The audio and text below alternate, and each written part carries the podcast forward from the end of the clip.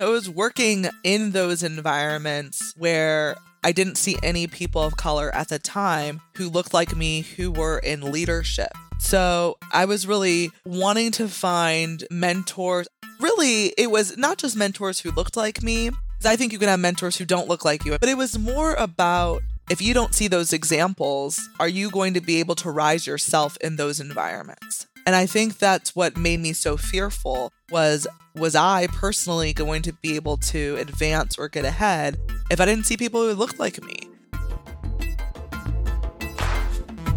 I'm Carly Zakin. And I'm Danielle Weisberg. Welcome to 9 to 5 ish with the Skimm. We've run into so many questions over the years and had so many moments where we needed advice, and we got it from women who'd been there. And that's what we're bringing you with this show. Each week, we're helping you get what you want out of your career by talking to the smartest leaders we know. Because we know your work life is a lot more than nine to five. All right, let's get into it. Today, our guest is Lauren Wesley Wilson. She is the founder of ColorComm Inc., which is a national platform dedicated to advancing people of color in the communications industry. ColorComm encompasses a membership organization, national leadership conferences, a fellows program, a men of color community, and so much more. Prior to founding the network, Lauren worked in PR and communications at some of the biggest crisis comms firms in Washington, D.C., and for politicians, including House Representative Eddie Bernice Johnson and former President Barack Obama. You may have heard of him. Lauren, welcome to 9 to 5 ish. Thank you so much for having me. I'm so glad to be on. So excited to chat. Um, so, before we get into the conversation, I want you to prepare. We like to warm up with a lightning round. It is quick questions, quick answers to get to know you better. Okay, got it. You ready? I'm ready. All right, let's do it.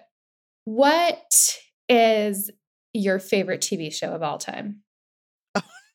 I'm not ready. Okay, you know what? I love The Fresh Prince of Bel Air. I'm also watching Bel Air on Peacock. Okay, I think this is a good answer. We're good. what is like your go to pump up song?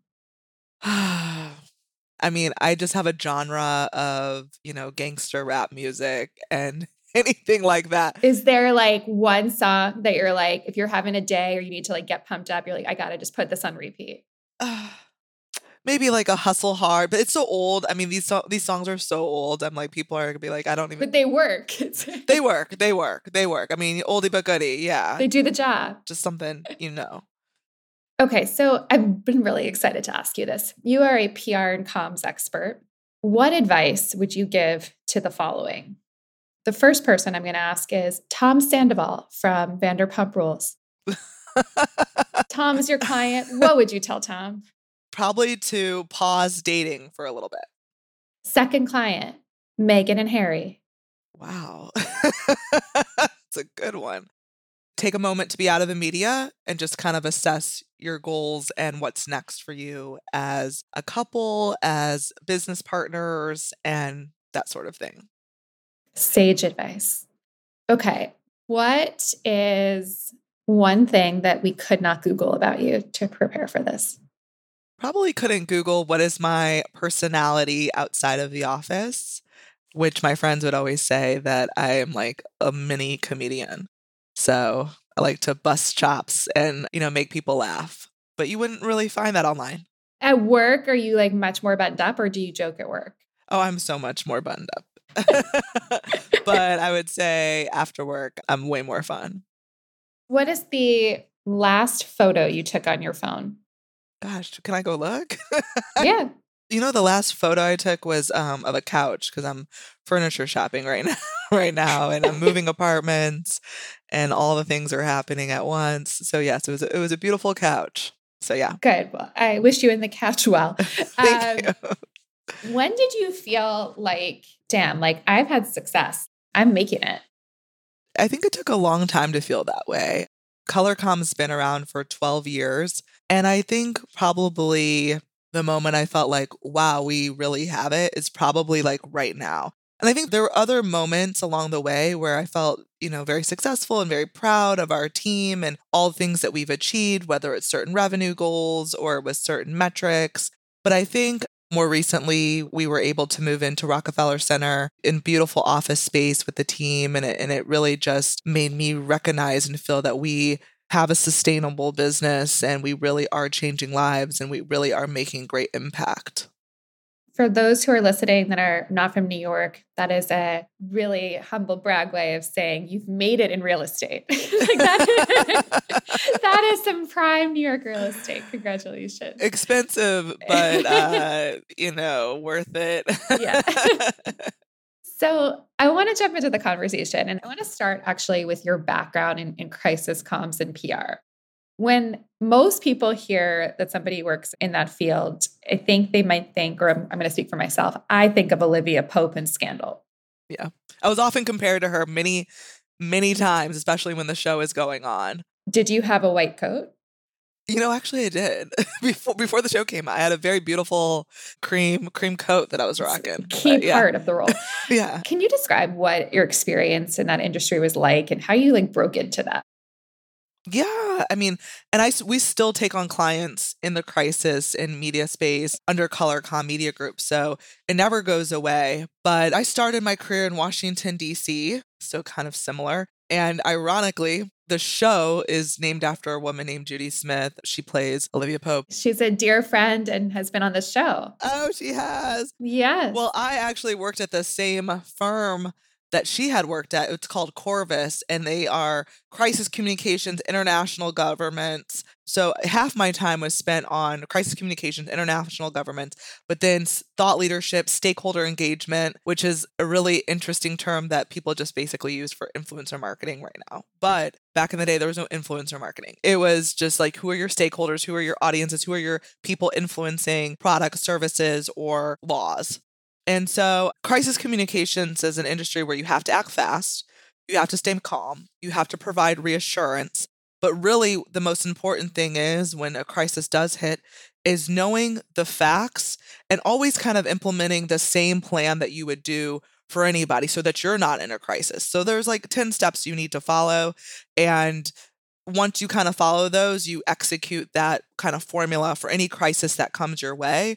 And you make sure and really have to assess is it really a crisis? Because what maybe a client feels is a crisis may not be a crisis for their stakeholders and the people that they're trying to influence. I mean, that's what a crisis ultimately is, is the people that I'm trying to influence, whether it's my product or my service or consumers, you know, it's going to hit the fan if we don't solve X, Y, and Z. Or we're going to lose market share or we're going to lose our customer base. And if those things don't necessarily look to be true, then it might not be a crisis.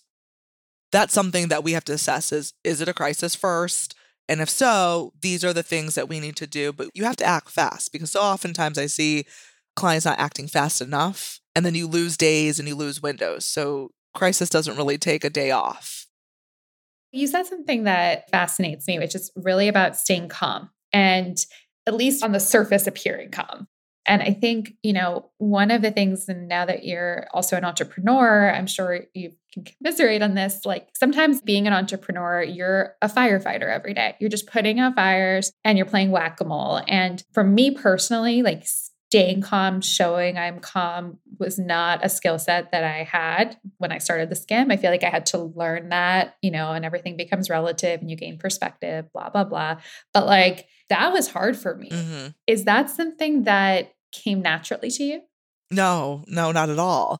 When you're starting your business and you have a lot of things coming at you, there is a feeling of, when you're the business owner, a feeling of urgency the feeling of we have to get it done right now. And sometimes your team may not feel that way, or sometimes others around you may not feel that way. But your job as a business owner isn't just kind of like what's on your to do list, it's a little bit more encompassing that. Even if you do have people who lead operations or finance, or even if you are properly staffed, you're still overseeing all those things and beyond just your day to day work that's coming at you, it's the operations of the business that's coming at you. So there is a feeling of urgency because if you don't get it done, the next day it's just going to pile up and it's going to pile up. And so you're kind of always chipping away at some of those items. I think as a leader, it's about maturity. You know, I started and was working in my mid to late 20s and I left the crisis firm that I was at and I left my full time job to become a business owner and to run a team and a staff and hire. And back in those days, you didn't know what you didn't know. And I didn't know how to be the most effective manager and leader.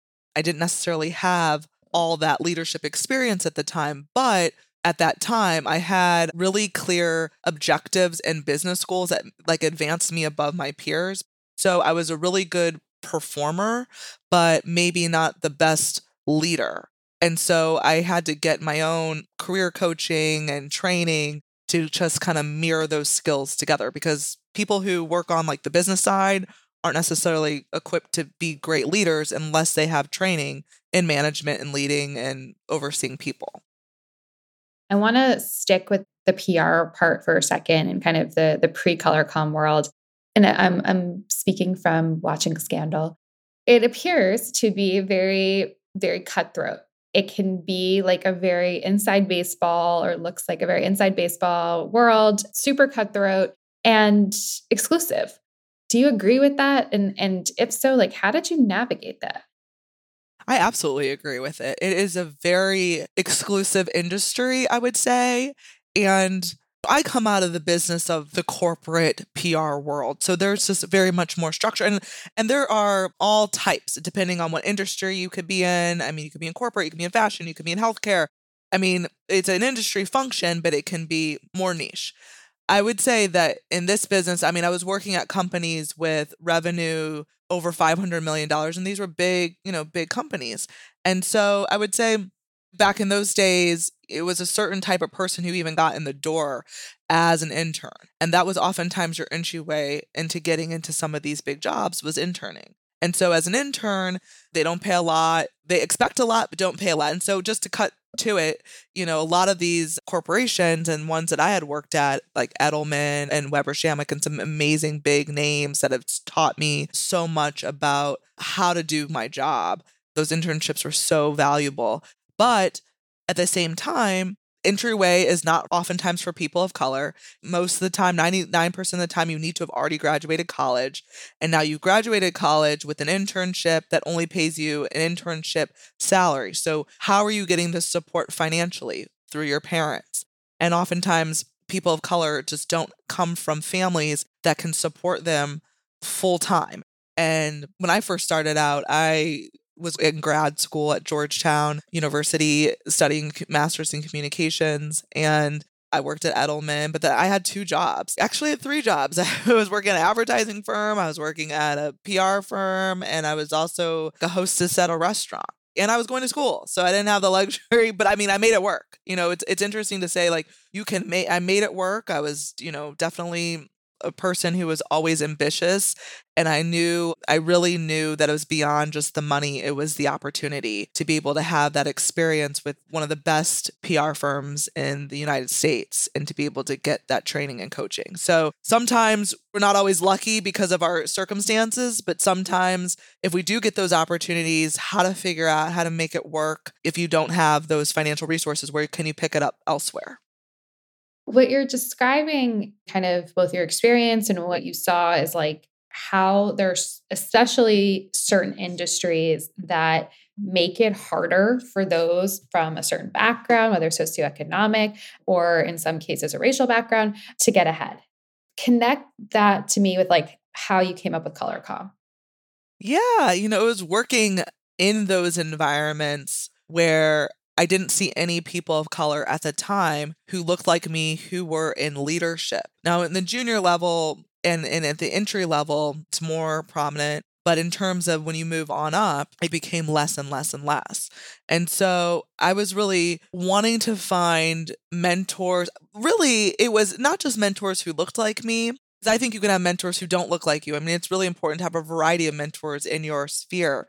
But it was more about if you don't see those examples, are you going to be able to rise yourself in those environments? And I think that's what made me so fearful was was I personally going to be able to advance or get ahead if I didn't see people who looked like me? And so what I did, you know, about 12 years ago is I had a partner at the time who helps me out. And we work together to create this luncheon series to bring women of color. And sorry to interrupt, but like you are full time employed at this point. This Yes. is like on the side. This is on the side. Okay. This is totally on the side. It's not making any money. It was an idea. It was called ColorComm. It was a luncheon series. It was like, okay, how can we bring together women of color who look like us, who do communications work, marketing and advertising work together? Because we should know who our counterparts are at competing companies. Like, we don't know each other. We feel isolated. We feel alone. And we would come together and meet over lunch. It'd be about 50 women, and we would share stories about our experiences and we'd find out that we're not alone and that so and so has a very similar experience of wanting to get ahead but not seeing people who look like you how can we take this community that we built and turn it into a business community? So yes we talked about diversity or our challenges but how do we use this community to talk about opportunity? How can we share information? How can we exchange contacts? How can we coach each other on to be better leaders better professionals? This is what we need to do and navigate to advance. And that's ultimately was our purpose and and still is and our goal. So we did these luncheon series and about a year into it a group of people got up and was like we need to form we need to make this more formal. This lunch is wonderful. I've been coming to all the luncheons. I've learned so much. How do we make this more formal? Transition into a membership based community. How do we have a board? Do all these things. So wait, I'm going to interrupt you because I really want to break this down, which is I'm like picturing you like you have a full time job, Yes. you're passionate about this, you create this, you know, lunch series, it's going well, and then people are like, I'm going to need a lot more. yep Where were you kind of personally? Were you like, okay, like here we go, or are you like, I don't know if I can do this? Like, what was your reaction? I was like, I want, I was absolutely like, I want more. I thought it was a fantastic idea and I wanted more for myself as well. Like I mentioned, I had a partner at the time. She didn't want to go any further. She was like happy with the lunches. She was like, I don't want to make it a membership organization. We need to do a focus group. We need to interview people. We need to make sure it's going to be successful. And I'm a risk taker. So I was like, look, let's just do it. Let's just, you know, and if it doesn't, it doesn't. I mean, I'm still employed. But when she decided to go her separate ways, I decided to move forward. And when I decided to make that transition from a lunch to a membership, oh, it changed the game in terms of this side hustle is becoming a real entity. And I would spend so much of my time trying to formalize it. So what what I mean by that is back in those days, I would always go to every Friday this free business coaching. It's called Score. And you put together your plan and they challenge you. And there are people who are in the business world or financial world and challenge you on your business plan, challenge you on your revenue and your operations. And then every week I would be getting mentorship and spend a few hours there. And so I had moved from working in a corporate entity to now working on Capitol Hill. And so now I'm on Capitol Hill and I'm using my Fridays during the summer because we're in recess to go to PNC Bank and formalize our business, to head on over to SCORE and get training. And I should also mention that my mother was a huge mentor because she ran a really big multi million dollar advertising business in St. Louis and Chicago. So she really knew this business. So it was just a number of people in my life who were really helping me really formalize this entity. But I'd say I had no social life at the time. I was like spending all my free time at the Marriott Hotel across the street from my apartment because I had no like Wi Fi. And I had to like spend all my time stealing their Wi Fi and spending 12 hour days on the weekend. I hope they're a sponsor now. Uh, in some, yeah, we, we, yeah, in some ways, we, you know, we, we, we got to you know. go back to Marriott and be like, we got a great story for you. yes, yes. Oh well, you know, we're loyal to them. You know, we're always at the Ritz Carlton for our conference. We're so loyal to them. But I say all this to say that it takes a lot of work to get a business up and going and a lot of personal sacrifice where you look back on it and you realize it's a sacrifice. At the time, you're so laser focused and so excited and so passionate about building something that it is a lot of work and it is a lot of hours, but it's also a lot of fun. It requires the manpower. And so, you know, working full time, doing this on the weekends as a 20 something year old, you know, my friends were off to Las Vegas going to go party. My friends were traveling every three day weekend. They were on whitewater rafting trips and just like having a blast. And I was just typing away at the Marriott with some great Wi-Fi. with some great Wi-Fi. And, you know, we launched that summer with 40 members, about 15 board members, and we launched in DC. And then we took our membership organization to New York and Chicago and LA and San Francisco and Houston and Dallas, et cetera. But what was like the initial, just to even get it launched to, you know, to go to the Yeah. bank appointments, like what was the initial pitch that you were creating? And for who? You're talking to all these people, both members, keep getting people to join the board, like taking meetings at a bank, et cetera. Like, what was the initial idea that you got off the ground? Because obviously, 12 years later, it's this enormous organization with so many different arms to it. But I'm curious, like, what the original kind of like nucleus of the idea was. I think what really drew people to ColorComm back in those days is that we were fulfilling a void, but also it was a unique way in which this void was being fulfilled. It wasn't that groundbreaking to start necessarily a membership organization for women of color. There were various groups that were similar and overlapping on paper, but what I found that audience and the attendees and the people who were engaged with us, they got out of it. And what they told us, the feedback was there was really an opportunity to do business. And so often you go to networking meetings or organizations, and the right people really aren't in the room or they're trying to break into the business. But ours was really unique is because it was very intergenerational and it was it was women made up from 22 to 65 you know something for everybody and really provide an opportunity for people to learn and grow and that's what really made this platform you know unique and people kept on coming back There's a gender gap. We talk a lot about that on the show, and it is a much wider gap for women of color. How do you advise the women in your network, the members, to not only know, but to assert their value in their professional life, knowing that there are unfortunately so many hurdles that are systemic that are not designed to help them right now? Yeah, I think it's several things. And one, it's so important to have an awareness of self. Like, do your own quick facts about yourself because companies do that about you, anyways. They assess your value and you have to assess your own value. They assess your value.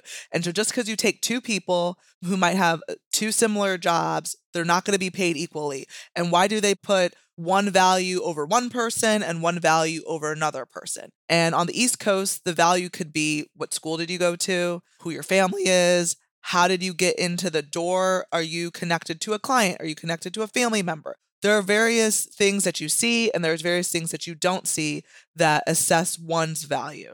And so being self aware about what your value is and what you bring to the table is important. Like, even just a self assessment of yourself. Are you connected? What school did you go to? What type of performer are you?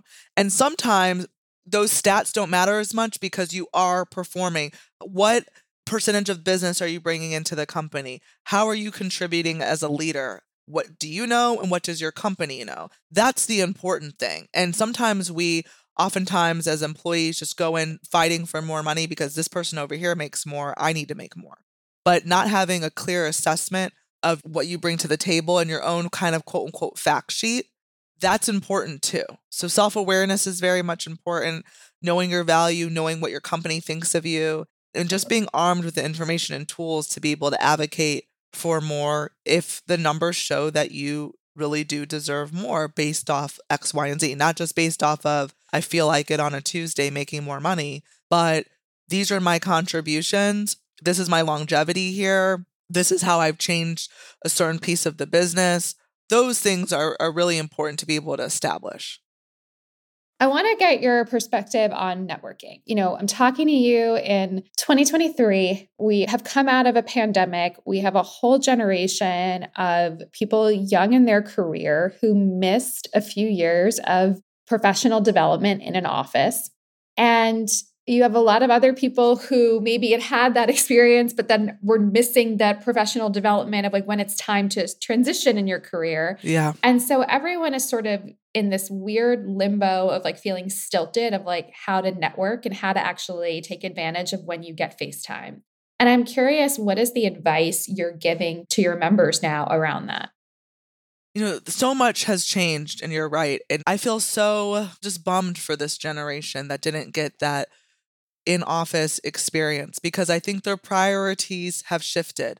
I think in this new climate, we've opened up a lot of self care and advocacy and personal development. And we've realized that, okay, everything isn't about work. And, you know, we probably overworked pre pandemic. But then I also noticed this new generation of leaders who, you know, don't really want to work.